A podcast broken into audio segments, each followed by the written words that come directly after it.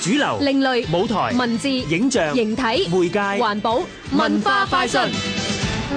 三位得獎編舞者三段風格不同嘅舞蹈旅程，講緊係由香港舞蹈聯盟主辦同製作嘅舞蹈演出《起跳二零一六》，起跳二零一六由三個舞蹈短篇作品構成，三位編舞都係青年舞蹈家，都曾經獲得香港舞蹈年獎不同嘅獎項。先聽聽節目監製劉秀群介紹第一個作品林波嘅《Dead Day》。林波佢做嘅舞蹈短片咧就叫做《Dead Day》，咁其實係佢有睇過一本書就叫做《黑暗中的人》，咁期間咧佢成日晚上嘅時候都瞓唔着覺，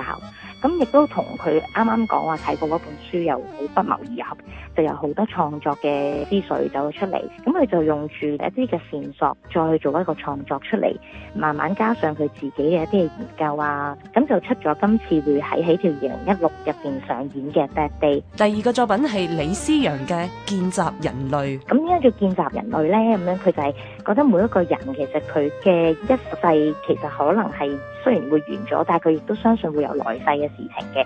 咁而人點解會係而家嘅自己呢？咁佢就覺得係可能喺入邊有好多唔同嘅 programming，即係設定嘅東西。咁佢就會喺呢一個嘅短片入邊去探討，其實由出世到死亡中間嘅各種對人嘅設定咁樣。第三個作品係阮日廣嘅《Charm Soul》。咁佢呢一個舞蹈嘅靈感呢，就係、嚟自越南古代尖族嘅雕塑嘅。佢就請咗城市當代舞蹈團嘅一個舞蹈新星啊，麥卓雄啦，亦都有啊余曉彤同埋潘振豪用一個芭蕾舞嘅基礎去演繹一個現代芭蕾嘅一個作品嘅。六月十七號至到十九號，葵青劇院黑盒劇場。香港舞蹈聯盟起跳二零一六。